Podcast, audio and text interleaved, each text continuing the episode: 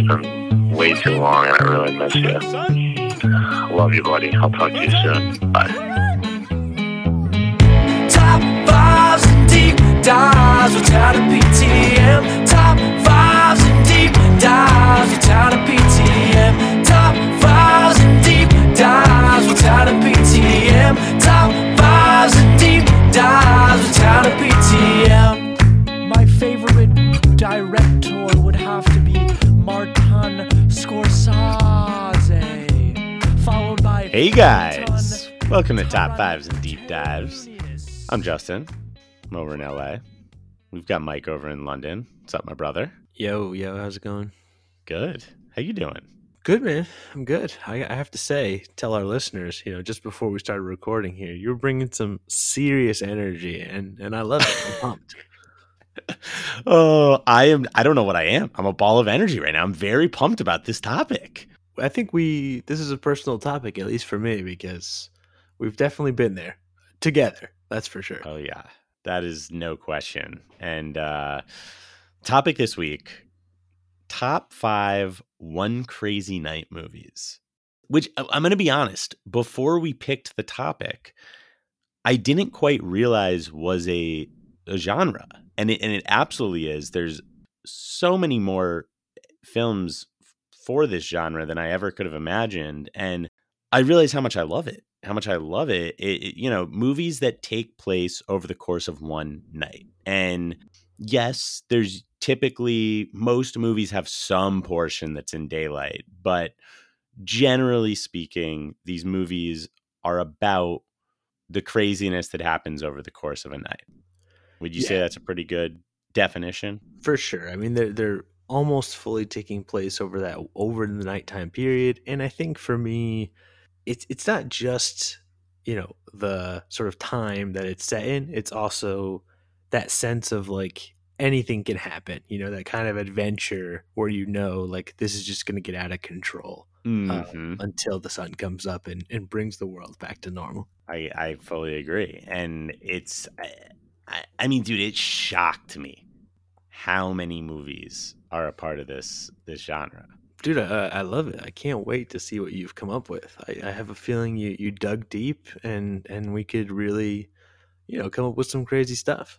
I did dig deep. And like, as we know, I am someone who loves to just think about this till the last second. I change things, as you know, right up until the moment I say my my number five, and I am just, this one has just me in in shambles, in the sense of, because I dug deep, there's a bunch of movies I saw for the first time that I really liked, but then I also have some just absolute all-time favorites, and it's been such a such a struggle internally trying to figure out, well, do I just pick all my favorites? Do I maybe leave out a favorite or two to, to slot in a new one that I really like that I saw for the first time? And it's been it's been hurting me inside, because I'd say there's probably probably like eight or nine that I really want to include all on the top five. And I and I actually feel blessed that there was a few that I'd never seen that I'm going to end up watching after the episode, because I don't know if I could have had a couple more to have in the pot to have to decide between. I just couldn't do it.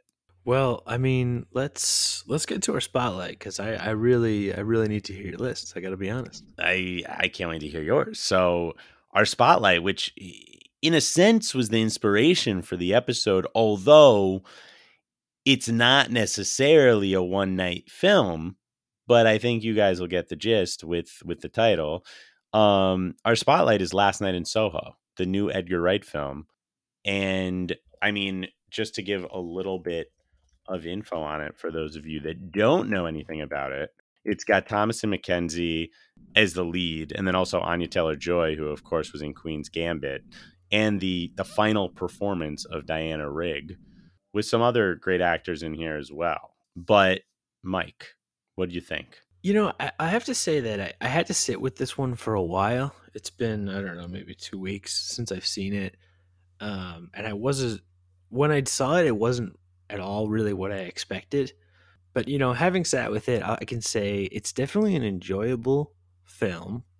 Um, I do think, you know, Edgar set the bar so high with with some of his films that I just don't think it's it's some of his best work, which is, it's kind of unfortunate and maybe unfair in a sense, because you can't fault someone for making great films. But it's it's it's a little bit messy. Um, it's it's from someone that's normally kind of polished. Um, the two leads are great. Um, it's it's legitimately like frightening at times, though it's also strange to see someone like Edgar like doing a lot of jump scares. And I and, and at the end of the day, I don't know that it, you know, it, it's it's a gripping film. Um, it's an effective film. It's a worthwhile film. But I don't know that it made sort of as big of a statement or a splash as as he was hoping for. Brother, so I want everyone to know I saw this yesterday, and I have been thinking about it since I saw it. And, you know, of course, I didn't have the two weeks to sit on it. I've had about twenty-four hours. I saw it with dear friend of the pod, Dylan Finerty. Big shout. And look, Mike, I think we are somewhat on the same page in that I got out of it and I initially said, yeah, you know, I enjoyed it. Um, it was interesting. Um, my my initial thought, which I still stand by, is I thought it had a lot of style, but I didn't feel like it had any soul. And I I love Edgar Wright's films typically. I can say without question this was my least favorite of his. As I've let it simmer over the last twenty-four hours, I actually have liked it less. I, I think I left saying I thought it was pretty enjoyable and it was interesting. And I still stand by that. But this movie just... I yeah, I don't think it had much, much of a message. I think whatever he was trying to get across got muddled, and I didn't feel like either timeline was well developed enough. I thought that, again, there was a lot of style and there was a lot of interesting ideas he threw in, and, and the plot in and of itself was was interesting and it was engaging, but it didn't I didn't care about the characters that deeply. It just didn't like it it didn't go deep enough. I, it lacked depth in my opinion. And for a guy who seems to be so meticulous in his movie making, yeah, I thought he got a little lazy here. I and not it's maybe that's harsh. I mean, it, it was very creative vision, but I just it was missing something for me. No, I th- I think you're getting at something that I felt too, is that he's especially like even recently, like when when I watch Baby Driver, I think like this is a guy that's he's basically flexing. He's in yes. complete control of the film. He's doing exactly what he wants to at all times. It, it at like at such a high level. And this kind of just felt like he wanted to do something and just wasn't able to fully execute it. Which is to say, I still think it's an enjoyable film. I absolutely think that you should go see it, but it is. He's such a good filmmaker that you, I think there's no way that you won't leave the theater slightly disappointed if you're expecting a masterpiece. I think you just said it perfectly. He's such a great filmmaker, and it's interesting and it's worth seeing, but ultimately he missed the mark and he wasn't quite able to execute it. Yeah. That's that's that's where we're at. Again, if you get a chance to see it, he's a very interesting filmmaker, so it's worth seeing. But I, I don't think you're going to... I I'd be surprised if you leave trying to tell me that it's one of his best films. Yeah, exactly. Exactly. Okay. We're here. We are here. So are, is your number five set? Bro, I'm going to be doing something first time ever on pod. Okay. How is that even possible? I don't even give a fuck. That's how much I don't give a fuck that I'm just going so off script... I just, I can't control myself. You ready? I I think. Three-way tie at number five, baby. What? Okay. All right. Oh, no, no. You know what? Give me all three, but then pick an official, maybe. Okay. I dig that. I think I can handle that. Three-way tie. I just, I did everything I could, everyone. I just couldn't choose, although I'm about to be forced to. It's a three-way tie between Project X from two thousand twelve, nineteen eighty-seven's Adventures in Babysitting, and Speaking of our man Edgar Wright, twenty thirteen's The World's End. Can I can I vote? Can I submit a vote? You are allowed to submit a vote. I can't promise that'll be the choice. I would love for you to pick Adventures in Babysitting because I'm not a big fan of that film, but it's like an absolute classic in this subgenre. You know what? For that reason, I, and I'm gonna I'm gonna put this out there to the world, gun to my head right now, I think I would choose Project X just because it's so much fun and I can rewatch that movie a lot. But for the sake of bringing a classic of the genre into the spotlight, let's talk about nineteen eighty-seven's Adventures in Babysitting. Yes. Okay. So I'd never seen this film, Mike, until this past week. And I, of course, once I started researching this genre, I was like, how the fuck have I not seen this movie in the first place? Because it's directed by Chris Columbus, who I absolutely love. I mean, if you are a kid that grew up in the nineties, you most likely love this man, given that he directed the Home Alone films, Missus Doubtfire. I mean, and this was his first. This was his directorial debut, Adventures in Babysitting. It stars Elizabeth Shue in the in the in the main role. She plays Chris. It, it and, and by the way, I mean, there's some amazing people in this that, like, of course, later in their careers got really big. Like, you've got Bradley Whitford in there, and you've got uh, Vincent D'Onofrio in there. Anyways, this movie, essentially, Elizabeth Shue, she plays Chris, who agrees to uh, babysit for the night after her boyfriend stands her up. So she's babysitting these two ki- these uh, these two kids. It's it's a boy and a girl, and then the guy, the boy who has like a bit of a crush on her, his buddy who's just like a you know your classic just like loudmouth like uh, just a fucking piece of work kid. He ends up tagging along. And Chris's friend calls her and needs to be like rescued from from this bus station. And they're in Chicago. Chris Columbus loves doing movies in Chicago.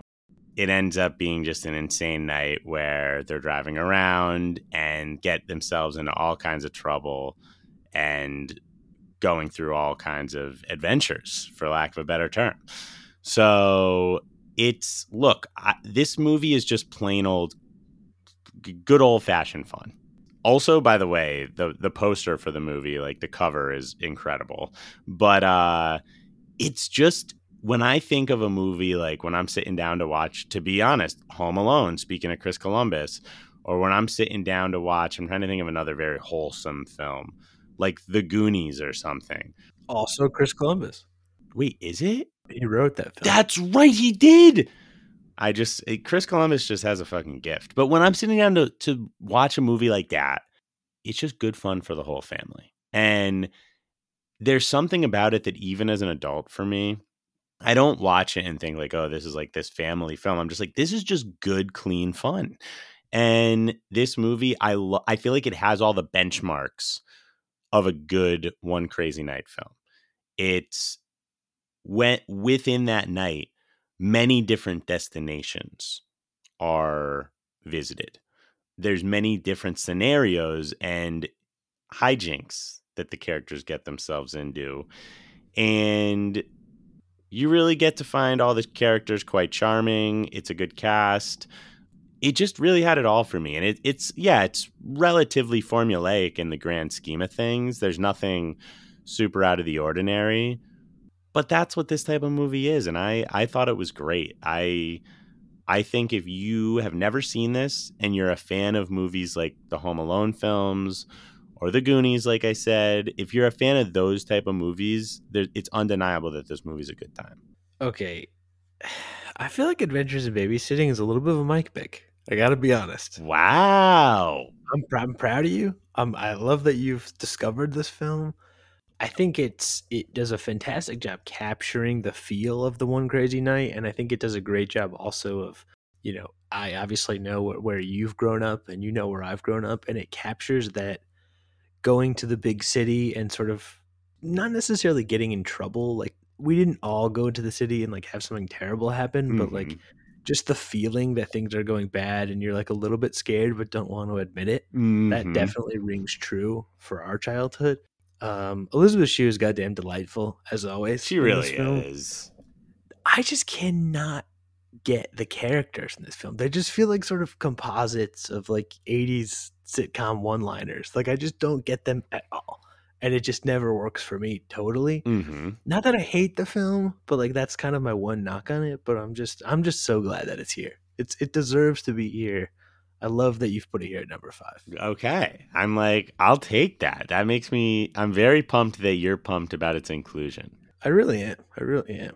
And honestly, especially compared to my number five, that that really is a bit of a mic pick. This is a little shocking and I love it. Bro. And like I'm gonna be honest.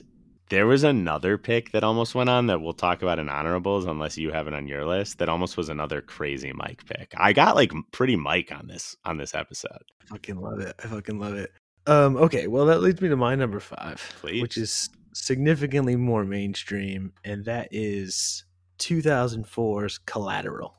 Oh, one of my first honorables. Such a good pick. Uh, you know, some Michael Mann film uh, starring Tom Cruise and Jamie Foxx and, and Jada Pinkett's in there as well. And Mark Ruffalo. It's kind of smaller roles. But uh, yeah, this this is all about, um, you know, Jamie Foxx is a cab driver and Tom Cruise gets in his cab.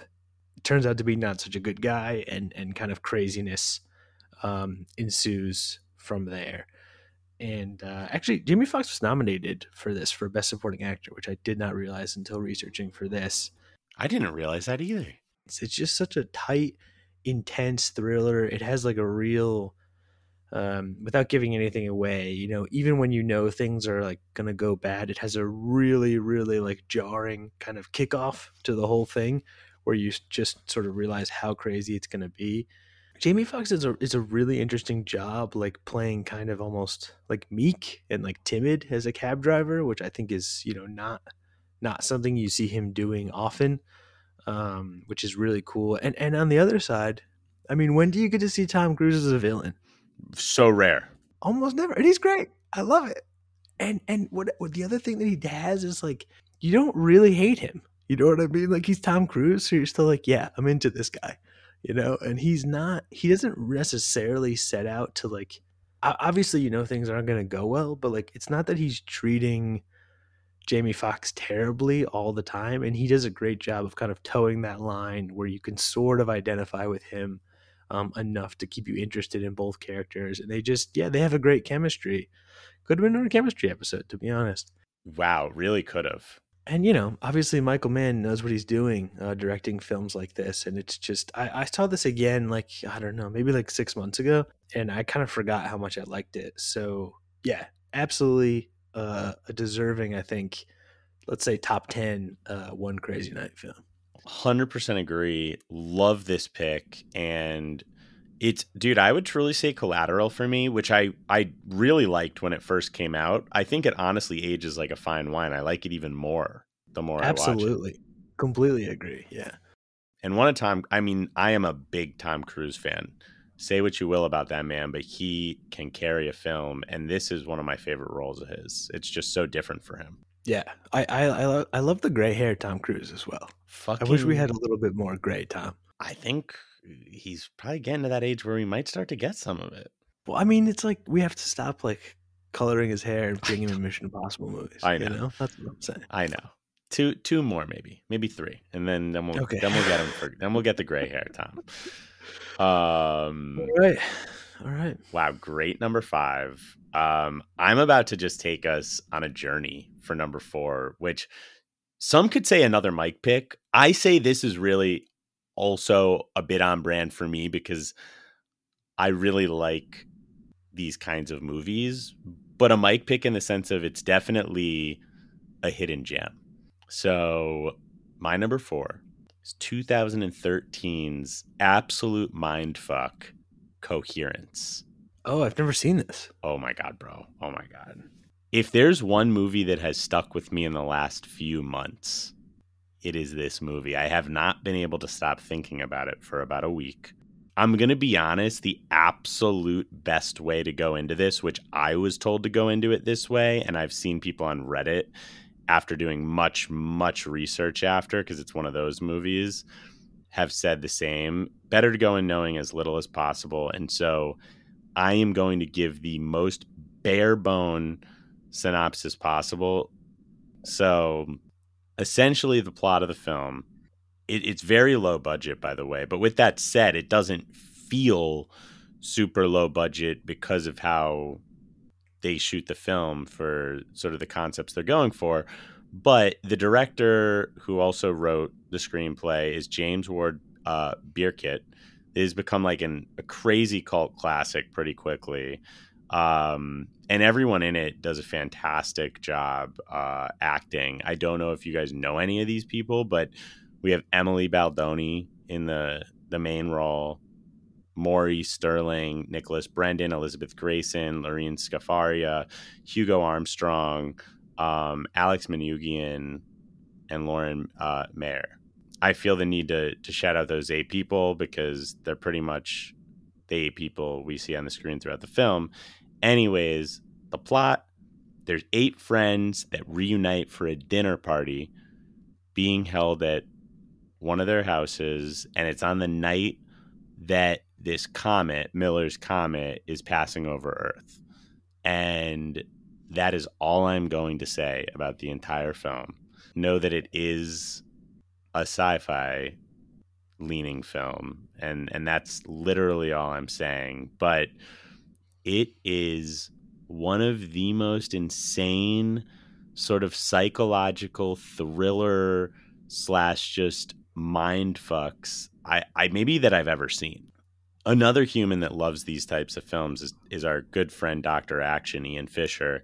And I immediately texted him after watching, and he was like, oh, dude, that fucking movie is unbelievable.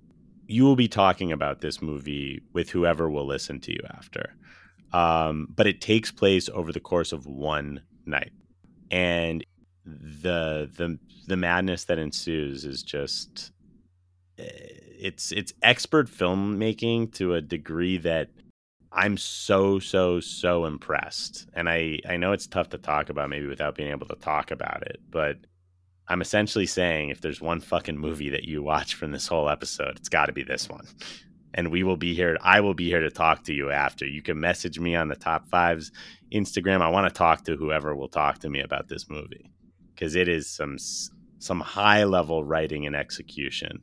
I, you know, this film is like, I, I've heard of it, but it, it really hasn't been like on my radar at all. Like I haven't really been recommended it. So now I'm, I'm just very intrigued. Oh, um, dude. I absolutely will check this out. Yeah. If there's one thing for you to do as my friend is watch it so we can fucking talk about it, because I know you're going to be like, holy shit. This is just, just a side note. How great is it when you just like go all in on a film and then like your buddies watch it and then they're equally all in and you could just talk about it for hours? Might be, might be one of the greatest feelings. It really is. I mean, it's pretty significantly why we have the podcast in general. A hundred percent. Wow. Okay. So Coherence twenty thirteen. It's on Hulu right now. So easy to watch it. Talk to me after, everyone. Fantastic. Okay. My number four, again, is decidedly more well-known than yours. Um, and that is an absolute classic of the subgenre, also become a cult film over time. And that is nineteen seventy-nine's The Warriors. Nice. Ah. Yeah, so uh, Walter Hill film, uh, this is, yeah, seventy-nine. There's some interesting, I guess the main character is played by Michael Beck, but there's a, a fantastic young James Remar in there. Uh, which I just love. Um, and the plot of this movie is so, so simple. Uh, it's taken from a novel for what it's worth, but it's so simple and it just sets off an, an immediately, you know, intense and gripping series of events. So it's uh, basically all this, there's, there's thousands of gangs. It's all in New York. Um, and they all are having this like sort of gang summit where the premise is that they're going to agree to get together and like take over the city um because there's simply not enough cops to stop them if they like join forces.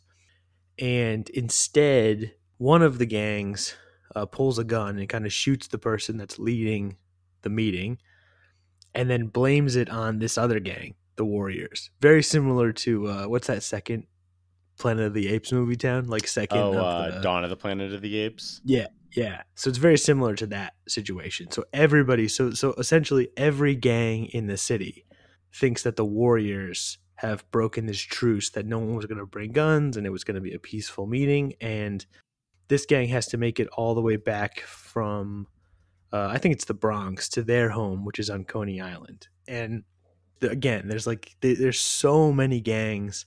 Um, they've invented all these crazy gangs, you know, like there's a gang where like there there's gangs based on race. There's gangs that just like, there's one gang that just wears overalls. Like that's their thing. There's like a, a baseball gang, you know, they just carry like baseball bats. So it's like oh everything you could possibly think of has created this like group of forty violent people trying to kill this one like tiny representation of this other gang from Coney Island called the Warriors. And yeah, it's just all about them trying to get home.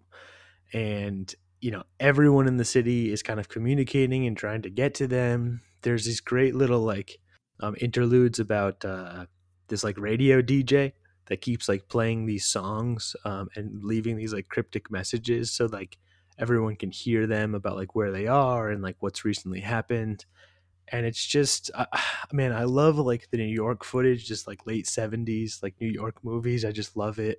The creativity is great. I, I already said it, but the story is just so simple that it just, it just works. Um, it just get a little bit repetitive over time. Uh, but yeah, it's it's just it's just such a fantastic story, um, and you can't help but be kind of pulled in because it's it's life or death from you know just the very first minutes um, of the film. Dude, I got to admit, this is one of like the five or so films that I hadn't seen, or like that I still haven't seen after doing this that I wanted to, and a big movie that I just haven't seen, but. I'm definitely going to be watching it now. Yeah, it's cool. I really I really think you'll dig it. And it's one that it wasn't really well received at the time, but like it's a film that I think like everybody knows, you know. I mean, it's in Wu-Tang lyrics. It's mm-hmm. like it's all over the place. So it's it's cool how popular it's gotten. Dude, it's I feel like it's absolutely yeah, absolutely a cult classic. Like I feel yeah, everyone knows what this movie is. So that's that's me, Warriors, number four. Number four, baby. Well, my number three. Oh, man, I was so fucking excited to talk about Coherence, but I'm equally, if not even more excited to talk about my number three, because it is a film that I'm going to just go out there on record and say I think it's maybe one of the most underrated films I can personally think of, in the sense of I don't feel like this movie gets any of the credit it deserves, and that is twenty eleven's Take Me Home Tonight. Oh, I haven't seen this either. Oh my God. Dude, this fucking movie. Uh, let me just say, I love it so much after this second viewing that I did of it this past week. I almost put it in the top two spots, but I just had two in there that I just I just could not justify moving because of the weight of how much I love each film. But like, let's just say I love it this much that over time it could even get higher on this list. So to give you guys a little background on Take Me Home Tonight, if you're not familiar with the film, it's a rom-com. It takes place in the eighties. It stars Topher Grace in the lead role. And then we have um, Teresa Palmer playing his, we'll say the love interest. And then we also have Anna Faris. We have Dan Fogler, who, of course, later would be in the Fantastic Beasts films. Um, we have Chris Pratt, now one of the biggest superstars on the planet, who plays sort of like a douchebag in this. Um, we have Michael Bean playing Topher Grace's father in this, who, of course, was in Aliens and The Terminator. And the reason he's in this film is because Topher was such a big fan of those films that he personally called him up asking if he'd be in this movie. Um, we've got Michelle Trachtenberg, who, of course, is also in Eurotrip and Buffy, uh, Michael Ian Black. We've got Dimitri Martin in it. And, of, I mean, the one and only Bob Odenkirk. Great cast. Great cast. And essentially, it's it's four years after high school graduation. Um, Topher Grace was sort of like a, a, a boy genius in high school. He's working at this video store now at the mall, and her his sister, who's Anna Faris, whose boyfriend is Chris Pratt. He has like an annual Labor Day party, and Topher actually decides to go. His name in this is Matt, but Matt decides to go because at the video store, he ran into his high school crush, and he decides, you know, maybe this is the time where I finally maybe, you know, shoot my shot. And and his best buddy is Barry, who's played by Dan Fogler, and they just have such a great dynamic. The everyone fires on all cylinders in this film, and also for being a film made in two thousand eleven, I think they do such a fantastic job of really putting you in the feel of the eighties, and you actually feeling like sort of all of the perfect eighties nostalgia between just how everyone looks, how every place looks, certain pop culture things that are brought up, the songs played in the film. It literally starts out with Duran Duran, "Hungry Like the Wolf," "Hungry Like a Wolf," and uh, and "Video Killed the Radio Star." It's so money, and I gotta say, like Teresa Palmer, I I I haven't seen her in too many things, but I truly think she is absolutely perfect in this movie and plays like the high school crush. Maybe my favorite version of that ever on film. I just think for me personally, I felt like I was Topher watching the movie. I was like, my God, she's just, she's unbelievable in it. This movie just kills. And it's just, there's so many different hilarious things that happen throughout the night, similar in that sense to Adventures in Babysitting, although we have a hard R here, and it's absolutely hysterical. I love a good, you know, raunchy comedy, but yeah, this balances comedy with the rom-com very well. Um, and I just think it's such a fun trip back into the eighties that just pays off on every level. It just, it's so, so good. And I'm shocked that this movie is as sort of, we'll call it hidden, but also, I mean, didn't get great reviews. It got fine, you know, sort of par for the course for this type of film, but man, they, they they do a great job. I just, this is as good as a fucking raunchy rom-com's gonna get, and it's they they just do so well. And the director, Michael Douse, he also directed uh, Goon, which is sort of a bit of a cult favorite, starring Sean William Scott. I I didn't realize that anybody liked this movie. I just thought that, like, I saw the reviews, they weren't great, and I've never, yeah, another one that, like, it's not really on my radar to watch anytime soon. So I, I love what you're saying here. I love you repping the films that are somewhat underappreciated. I mean, I'm, I'm just loving your list so far. Thanks, I've got bro. to check this one out as well. This this one, like, let me put it this way. I had seen it once, and I'd remembered being like, whoa, like, this movie's really underrated. But rewatching it, I was going nuts at how good the movie is. Like, I was like, this is an actual crime. I think it just came like three... you know, three years too late. You know, a lot of the Apatow films were coming out in like oh five, oh seven, oh eight. It's like, I think this just was at the end of the wave and got a little bit lost in the shuffle very unfairly, because, I mean, you get a fucking awesome eighties flick that just, it's, it feels like a John Hughes movie that's made in the in two thousand eleven. I mean, what is more fucking delightful than that? I mean, on a, on a recent episode, you know, I included in my honorables, we have to bring Michelle Trachtenberg back. Bring her. So, I mean, I love that there's a movie that I haven't seen, you know, with her in it. And and I echo, agree with you, Teresa Palmer. I think we've talked about uh, Warm Bodies mm-hmm. on the pod once already, and she's also great in that film Lights Out with Maria Bello, who I just love. Dude, um, interesting horror film. I think, yeah, I love it. I love it. Teresa fucking Palmer. I love her. I'm just gonna say it. But, I mean, oh, gosh, I just love your list. I can't even. And I'm gonna go into my number three. Another extremely well-known film. I feel like we're in a bit of bizarro world, and I just can't get enough of it. Um, okay, my number three, incredibly recent film. I'm going to assume that you've seen it, and many, uh, many of our listeners have as well. Um, that is twenty nineteen's Booksmart. Oh my God. Yes, of course I've seen it. So this is, uh, at the time of recording, the the only feature directed by Olivia Wilde. I know she's got a couple things um, being worked on at the moment, um, starring Beanie Feldstein and Caitlin Dever. Yeah, it's about two girls that are like, you know, kind of the smart kids in class, and, and on the eve of like graduation, they, you know, kind of realize that they haven't haven't lived it up quite enough, and they set out uh, a quest to do just that. Um, and the result is, I'm, I'm very curious to see what you think, but the result is it's, it's kind of like a, you know, it's kind of like a Lady Superbad. Like it's clearly pulling mm-hmm. from a lot of films that you know and love. I think it, um, it's kind of, I mean, I would call it a sex comedy, to be honest. It has considerable raunch factor. one hundred percent. But in, in, you know, an updated sort of smarter way, which I think is interesting. I think both leads are great. I, I think it's, it's, A, a pretty impressive debut for Olivia Wilde, for that matter. Um, it really feels like kind of an original voice. Um, and it's just, it's just a lot of fucking fun. I mean, I, I do think that it, it got, I hate to even say this about a film, but there was definitely a little bit of a debate when it came out about kind of whether it was attempting to be sort of woke for the sake of wokeness, which is like always just a silly thing to say. Mm-hmm. Um, but it just works. It's great. I just love Beanie Feldstein and everything. I think she's fucking amazing.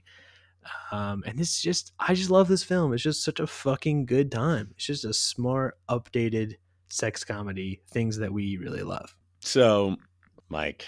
You're not a fan? I'm not a fan. Okay. I wanted to be a fan, but I a little bit... I love, you know how much I love Olivia Wilde and this movie. And also, you know how much I love Superbad. So sort of getting a female version of that. I loved the idea of it. I don't dislike the film, but I do think it underwhelmed me personally. A lot of people f- love it. I love that you love it because I feel like I haven't talked to a lot of my friends about this one. So getting another opinion, I like, I like, but yeah, for me, I got to admit, I do think it's dumb when people say, oh, like you're making a movie for like, you know, just to, just to be woke. I did feel a little bit of vibes at times in the movie where I sort of was like, okay, like, let's put it this way. As silly as I think that phrase is, I could somewhat understand what people we're getting at, but I think they I think they phrased it very poorly by trying to like almost act like it was this awful thing that they would do that just to like just for the sake of do like you get what I'm trying to say. So I, I, I think what I'll say, and I hope that this is what people meant, and I know that this is what you're trying to say, is it doesn't matter at all that the characters are women. There's no reason to think that it's not going to be a great movie because of that. It doesn't matter at all that one of the characters is gay.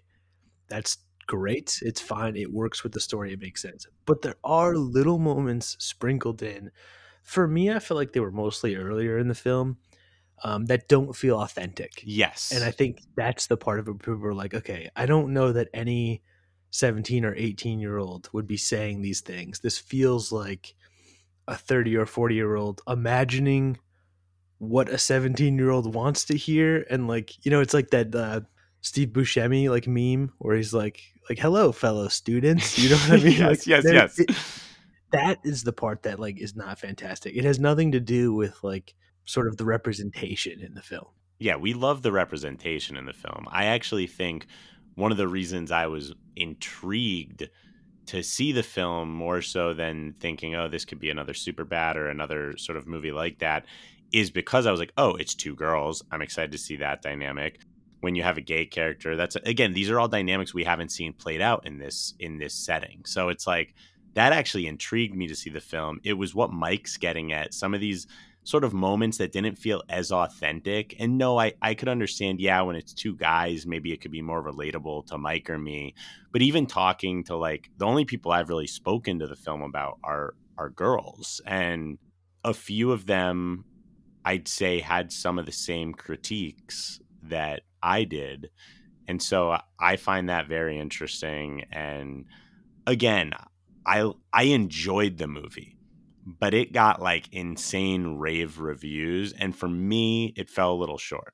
The tomato scores are ninety-six percent tomato, seventy-seven percent audience.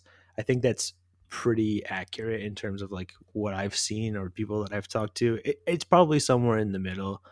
Most people are, have given it a fair chance and still like it, at least to some degree. Um, but it did get a little bit more hype maybe than it than it deserved. Which is all to say that I love it. I think it's great. You do. And, and I love that it's on your list because I feel like I like Olivia Wilde, the blooming director. I mean, I love her acting as well. But I feel like this was a really great debut, and I'm really interested and excited to see what she has coming up next. Yeah, thousand percent. Well, I mean, you truly, my friend, could not, if you even tried, provided me with a better segue, because my number two is, I got to say it, the superior version, two thousand seven Superbad. I mean, no argument for me. With that said, I did not mean to be fucking snarky with that, but Superbad, one of the greatest comedies of all time, in my in my humble opinion. And and fuck, man, I mean, talk about a movie that pretty much every guy who has graduated from high school can relate to.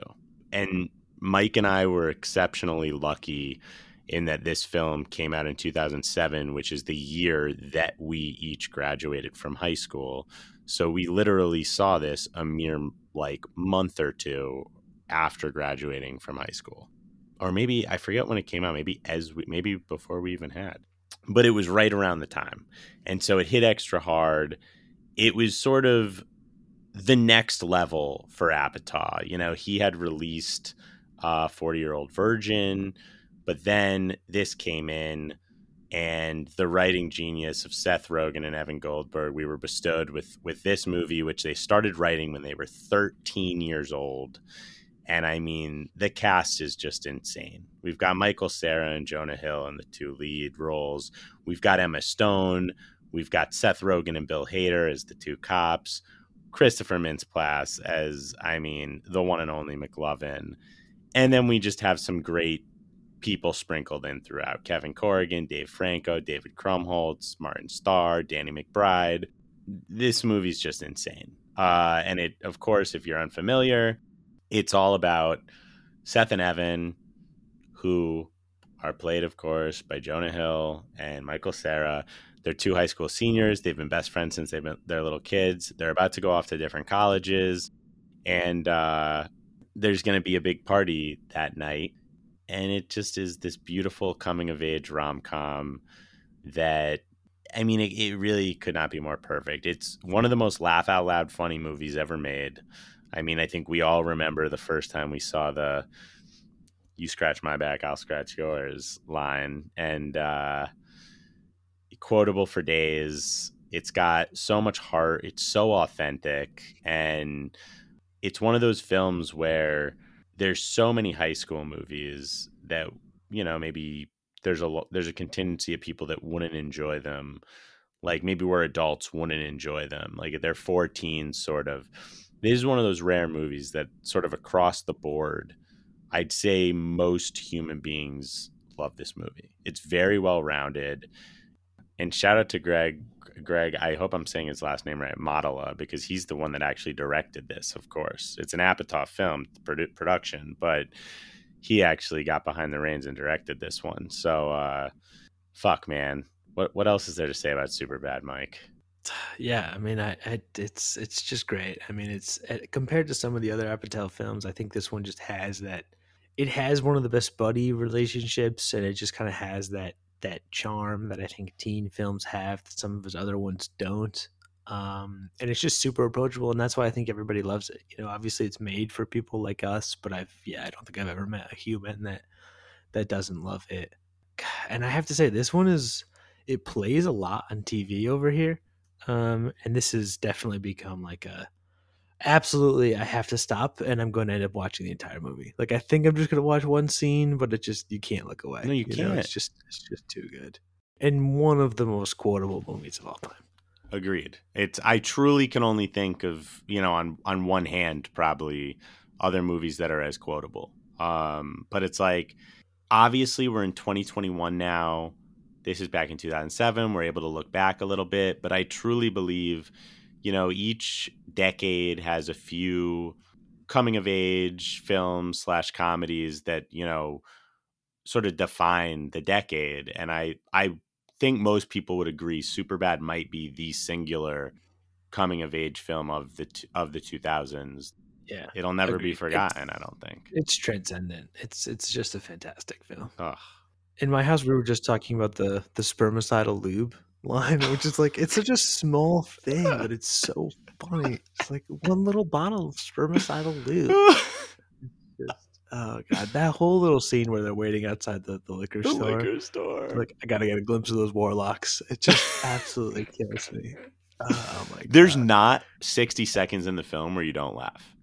No, exactly. It's every little line of dialogue is just so fucking dense and well thought out. It's so fucking funny. Unreal. Unreal. Incredible. Okay. Love that pick. That could be a top five on any list, yes. really. And I would feel great about it.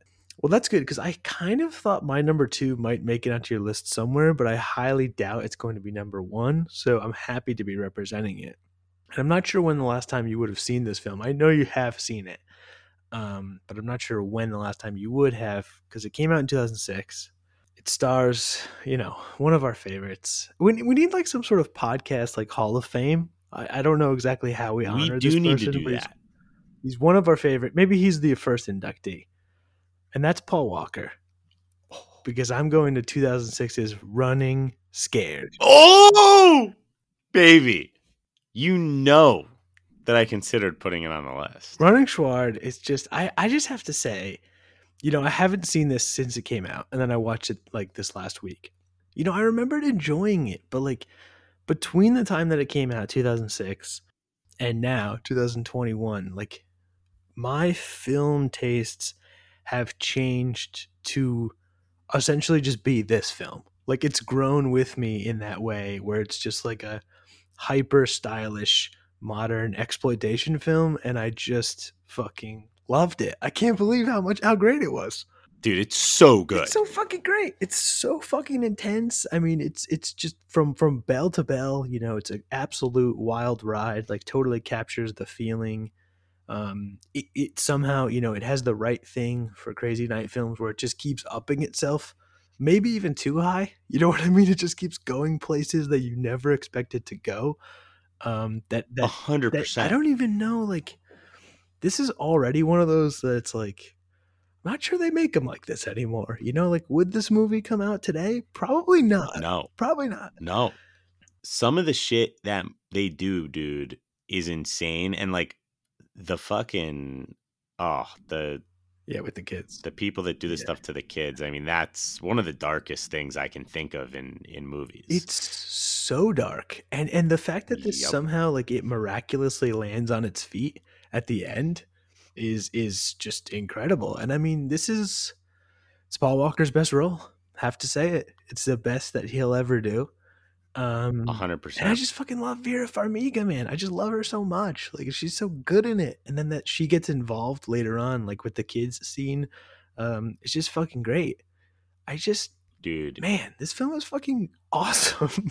I fucking love how much you are repping Running Scared right now. I'm going to be honest. I was thinking about putting it at number five because I also similarly like absolutely love it. Have seen this movie a million times. I incorrectly realized I thought I had put it on our over-the-top action movies list, and I think I just had it as an honorable. But I was like, oh, yeah, yeah, like I'll talk about it in the honorables. Like I don't want to, you know, I wanted to get some new sh- some new blood in. But, uh. Oh my God. I, I realize I think I was mistaken, and I'm so happy that this is your number two because this movie is talk about underrated movies. Like, yes, I've said it. I said it about Take Me Home Tonight. Oh my God, though, in terms of like sort of film lovers and shit, Running Scared. If you are truly like a bit of a cinephile, this movie is worth going to see. It is so dark. It works so well, and like it just hits so many different notes. It's it's crazy that it was so didn't get any recognition really when it came out. No, forty-one percent Rotten Tomatoes, seventy-nine audience. So, I mean, that's, you know. That says a lot. And and I didn't know this, dude, but so yes, some of it is filmed in Jersey, but I think the bulk of it is filmed in Prague, my favorite city on earth. And why is it, it, is. Why is it filmed it in is. Prague? I have no idea. It's just part of it's part of the legendary status of the movie. I just love like it. why love we it. don't know. Oh my God, it's so good. The hockey puck at the end. Oh man. Man, Paul Walker's fucking good in this, bro. He's actually good. He's it always. I saw this movie in theaters. I want everyone to know. Like it was you have to remember this movie was not like crazily like wide release. I mean, it was released wide, but like nobody saw this movie in theaters. And I have tried to champion this movie for so long. People always say, oh, Paul Walker, he's a so-so actor. He kills it in this movie. Absolutely kills it. Like there's not you cannot say a bad thing about his performance in this no, movie. It's it's a great choice to cast him and, and he's great. Mm-hmm. I mean he's and he has great chemistry with Vera Farmiga as well. I mean they're like a great couple. Great. I love it. You fully buy it. Also the kid's great too. Oh, Cameron Bright, yeah. Yeah. Yeah. I mean, this is just yeah. If you haven't seen this film, go check it out. Absolutely. And you you know, you guys know I'm a massive, massive, massive Lost fan, and we get a little Elizabeth Mitchell and Mitchell in there, and she's a she's a pretty fucked up character. Yeah, bro. Yeah, not cool. We don't love her in this, but we do love the movie. So you got to see Running Scared, people. What a great number two! I can't wait to find out what your number one is. All right, I'm gonna be honest. When this whole thing started, there really was only one choice for me, and. Oh. So let, let me go and start and say one of my favorite things about One Crazy Night movies is I love how in Superbad and Take Me Home Tonight and Adventures in Babysitting that they take course over a night and like so many different things happen. So it's like there's many different settings, different places, different, you know, trouble that they get themselves into. But then there's a movie like my number one that it's a lot of trouble, but it takes place in one place. But to me, it's just, it's one of my most rewatchable films of all time. I watch this a minimum once a year, if not quite a few times more. nineteen eighty-eight's Die Hard. Oh, wow. Okay. For some reason, I thought that was leading to Dazed and Confused. I don't know what. No, like honestly, which is one of my first honorables. I love Dazed and Confused so much. But one, I realized like half the movie, well, maybe not half. Eh, a lot of it takes place in the day, which that's fine. But like, I don't know. I rewatched it this past week and I, I love it so much. But I also found there to be maybe more rewatchability in all the movies that I picked for my top five, if that makes sense. And I think Dazed and Confused is pretty rewatchable. But but but anyway, to Die Hard. To me, it's the absolute, like, even though if maybe it's not quintessential in that, no, it's not like people end up like going from this place to that place to this place. For a movie that takes place in one night, there's just nothing better for me. I mean, this movie literally starts as it is getting dark out pretty much. And it ends, I, I think, maybe while it's still dark out or like maybe right as the sun's yeah, coming right. up at the end. I mean... Bruce Willis, John McClane, one of the most iconic characters of all time. You got, you know, Alan Rickman as Hans Gruber, who also is just one of the all-time villains. You get a Christmas movie. You get one of the best action movies ever made. Um, you know, Bruce Willis plays John McClane, who's N Y P D officer. He is in L A over Christmas time because his wife... Uh, who he's he's a bit estranged from at the moment. Uh, she's got a Christmas party in Nakatomi Plaza in L A. He gets in there.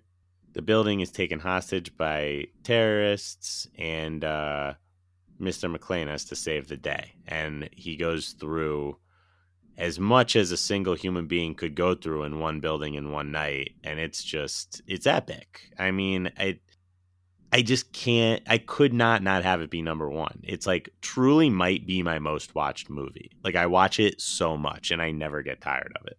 It's, it's maybe the sneakiest One Crazy Night film because it absolutely is. But I think that people don't think of it that way. Agreed. It's, it's, but I mean, it's just by definition. It is. It is. Um, yeah. I mean, it's, it's, it's fucking Die Hard. I mean, what can you say? It's just, it's fucking great. You can say yippee-ki-yay, motherfucker. There are some, there are a few other, at least one other Bruce Willis movie that you could put in with One Crazy Night films, I would say. I did not get a chance to watch it, but that's one of the ones I'm looking forward to watching. This are we week. Talking about Blind Date? We are. Oh my God, fantastic. I cannot wait for you to watch Blind Date. Oh my uh, God, I'm so excited. It's, you know, oh God, it, there's some things about it that are just incredible, but then like also... some of the way they treat Kim Basinger is just not fair. It's just not fair. But anyway, oh I would boy. Let's a separate Blind Date. I mean, Die Hard, you've already said it. I mean, it's just, it's a great film. It's absolutely staple of, you know, any number of action subgenres. Um, and it's just, yeah, it's it's Die Hard. It's Die Hard. And and look, I, I go on the record saying my favorite type of One Crazy Night film is typically your super bad type film where they're moving from, from scenario to scenario, different places, but there's just something about this movie. It is just too good. It has a mission and it executes with absolute just, I mean, you can, it, there could not be a better execution than what they set out to do with Die Hard and how it came out. It's just perfect. Love that. That's a great number one. I absolutely love that. Thank I can't you. believe I, I didn't. I should have known that, um, but I'm glad I wasn't expecting it. Okay, my number one. I'm very curious if you've seen this movie uh, or if you've come across it, let's say this week even. Definitely uh, not an extremely well-known film. Oh, my God. If it's what I think, I'm going to lose it. Oh, wow. I, uh, okay, so... my pick, number one, it's technically eighty-eight, but it really came out in eighty-nine, uh, the greatest year that we were born, and that is Miracle Mile. Wow. Okay. That's not what I thought, but that is one of the movies that I need to watch that's on my to-watch from this topic list, and I can't wait for you to go into it. I thought maybe you were talking about Jim Jarmusch's Night on Earth. Oh, no. Oh, that's, that would be, you know what? I really didn't consider that, but that would be an interesting pick as well. No, no, no. Dude, solid film. Great film, which I actually just watched today. Okay. Uh, Miracle Mile. Miracle Mile. I, so the, the guy that directed this and wrote this is Steve DeJarnette. Um, he only directed one other film called Cherry two thousand with uh, Melanie Griffith. Shout out Alex, holding it down for Melanie Griffith. Wow.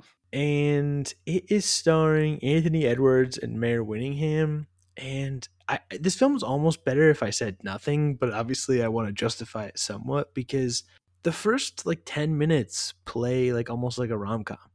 You know, these people kind of have a whirlwind romance and, and they're not, you know, they're certainly accomplished actors, but they're not like people that jump off the screen as sort of leads in, in like a major Hollywood production, which I think adds to kind of the, you know, almost like the realness of the, them falling in love.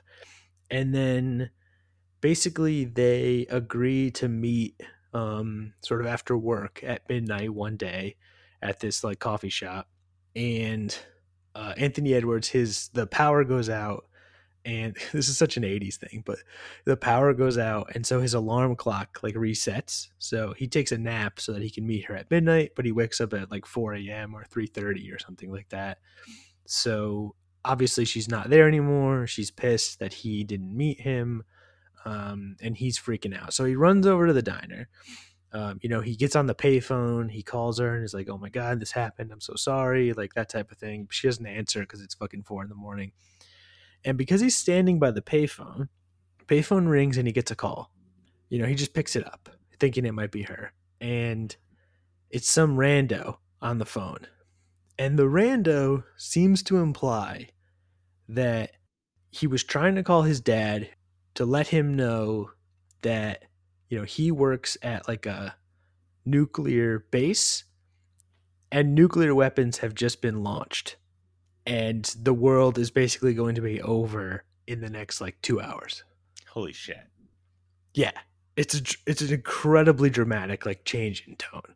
So now, like, without saying what happens, like, now Anthony Edwards has to decide like what to do with this information. So he and he so essentially he takes the threat seriously, and it just unleashes this complete chaos and pandemonium, um, which just gets super intense. It's it's like it never ever lets up. It's like. It's really like one of those films where like you have to catch your breath like all the time because it's just so intense. And it also leaves you with like the whole time during the film, you don't know if this is fake. You know what I mean? Like that could be a prank call. And what would you do? Like, is this pandemonium justified? Is it not? And and which would even be worse? You know, like pe- it, people are in a panic regardless of the truth. Um, and it all leads to this crazy ending that was like, this script floated around Hollywood for like a decade and no one wanted to make it because the ending, they wanted to like rewrite the ending. Um, and eventually Steve DeJarnette, uh, ended up op- optioning it himself basically just so that he could, he could keep his original ending. And it's just, it's for sure for my take, the most intense One Crazy Night movie. And it's, it's a, wow, it's a ride for sure. Only I, eighty-seven uh, minutes, but wow, it is a ride. Dude, I need to see this. This is, again, I came up with a really nice, like, need to watch list from all these type of films, and there's still a, a good handful that I need to watch, and, and this is near the very, I mean, now it is at the very top of the list, but it already was close. That's great, man. Yeah, I cannot wait for you to watch this um, and find out what you think. It's it's a really underseen film, um, and I would encourage everybody to see this. Sounds insane, honestly. It is insane. It really is. Oh, my God. So Miracle Mile came out in nineteen eighty-nine, technically, you said. Yeah, yeah. The great year of our birth. Um, yes, indeed. Wow. Incredible. Incredible. Should we recap our lists? Let's do it. Go ahead. Okay. So I am number five, Adventures in Babysitting. Number four, Coherence. Number three, Take Me Home Tonight. Number two, Superbad. Number one, Die Hard. And I'm number five, Collateral. Number four, The Warriors. Three, Booksmart.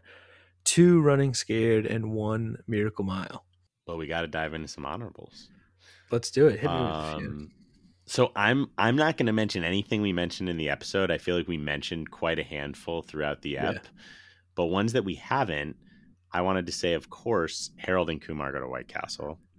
Naturally.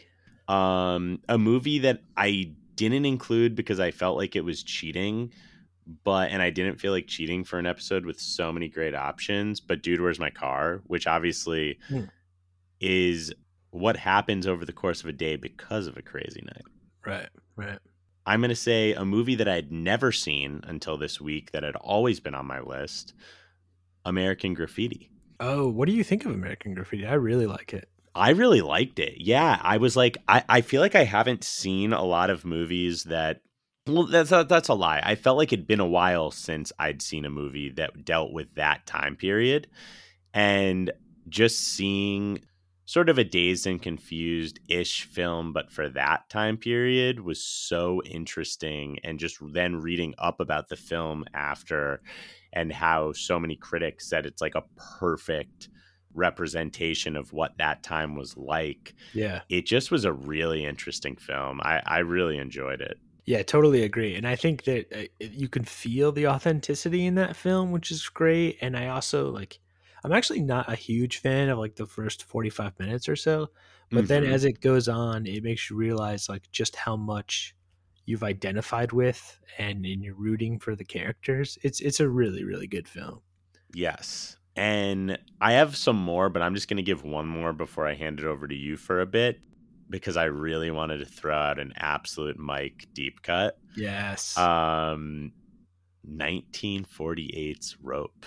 Oh, okay. That's interesting. Yeah, I hadn't considered that at all. So I only, of course, considered it because I was sort of digging deep and this was on a couple lists. And I was like, and so I was like, I need to watch it. And I was like, I'm going to fucking stun Mike.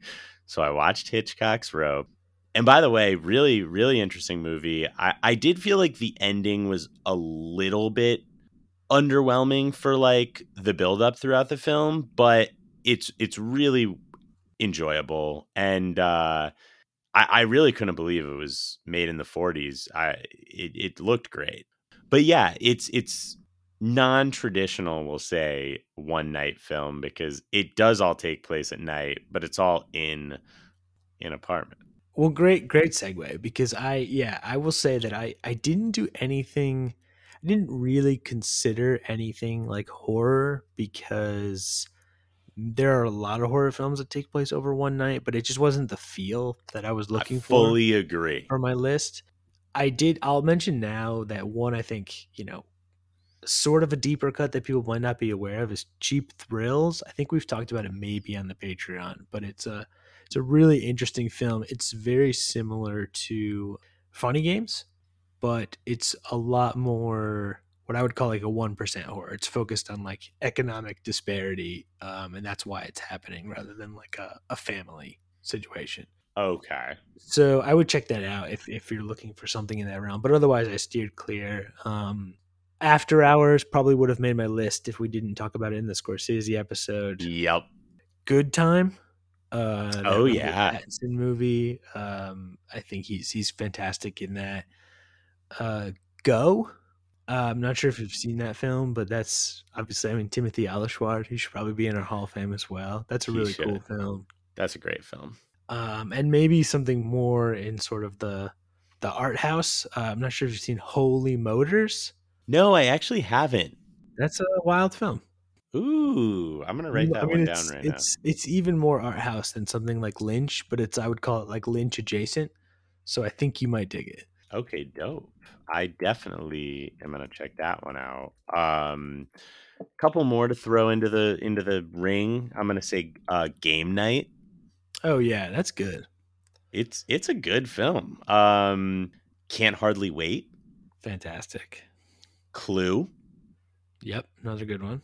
And you know what? If I'm or you, okay, a few more. The Night Before, another Christmas movie with Seth Rogen. You seen that one? Uh, I have, and that's pretty good. But sorry, I just paused for a second because there's also a film called The Night Before with Keanu Reeves, which would which would qualify. Yes, which I'm go. That's another one I want to watch. Um, which is amazing that there's two movies called The Night Before yeah. in this fucking category. Uh, and yeah, I guess just to throw in a couple horrors, I'm going to go Ready or Not. Yeah, yeah, yeah. Which is very fun. Uh, great movie. The Invitation, which I know we talked about on a recent episode. And You're Next, which is another fun one. I will, let's see. I'll throw three or four more out there. I'm so, just, I feel like we should say Eyes Wide Shut. Like, it, wow. It feels yes, like yes, it yes, should be yes. Here. Um, Suburbia is like a sort of lesser known Linklater film. Um, that's, that's, it's maybe a little bit less fun than Dazed and Confused, but if you're into that, you might want to check it out. Uh, Victoria is like a German, I don't know, kind of crime movie that I think is interesting.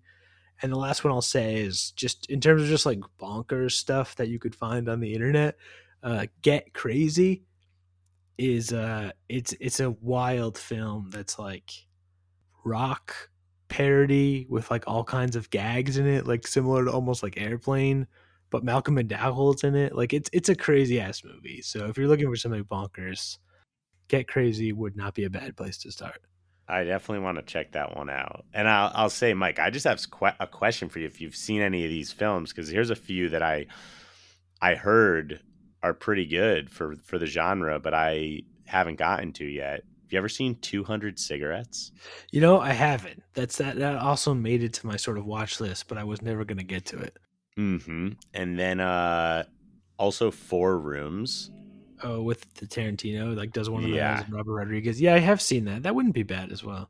And then I guess the one other one that I've I saw quite a bit thrown around, Into the Night with Jeff Goldblum and Michelle Pfeiffer, nineteen eighty-five. I have to really say that, like, I don't like that.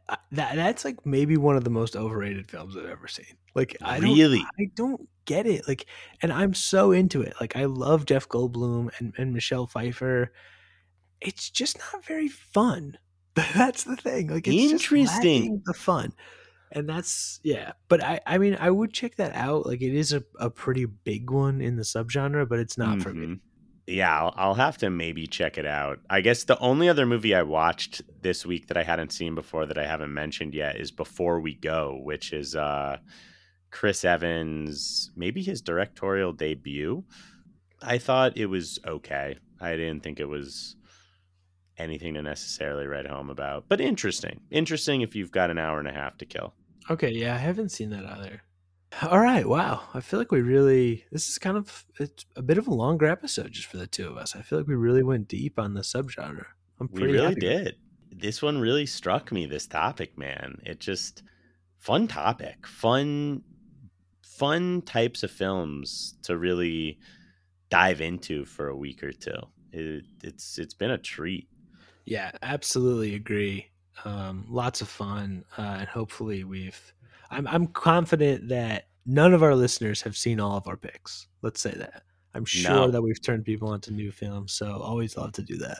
And and look, if you want a really out there film, I know Mike and I very briefly mentioned it, but Jim Jarmusch's Night on Earth is five different locations around the world, five different taxi drivers, and their experience uh, over the course of this one night. And you get about twenty to twenty-five minutes with each. And just a really, really interesting film. You have a young Winona Ryder in there, and uh, a young, a young Giancarlo Esposito, who of course plays Gus in Breaking Bad. But yeah, I, th- I that movie really was interesting to me, man. Stuck with me. But anyhow, that's it. And if you want to talk to us about any of these movies, especially me, after you all go watch Coherence, hit us up at Top Fives and Deep Dives on Instagram. Top Dives on Twitter. And yeah, if you want to help us out, you can go on Apple Podcasts, leave us a five-star review, write up a little something. It takes about thirty seconds. It's free. Be amazing. If you haven't checked out our Patreon yet and that's something that would interest you, you can check us out, patreon.com slash top fives and deep dives. And uh, we have so much fun bonus content on there. We talk about so many more movies and just beyond movies, movies, T V, music, books, whatever.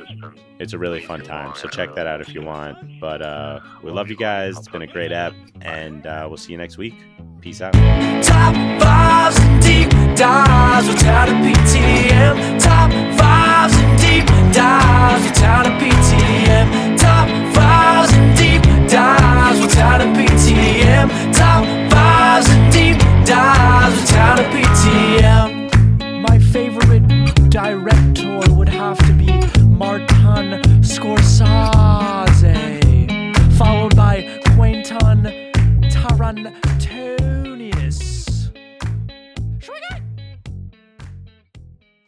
Yippee-ki-yay, motherfucker.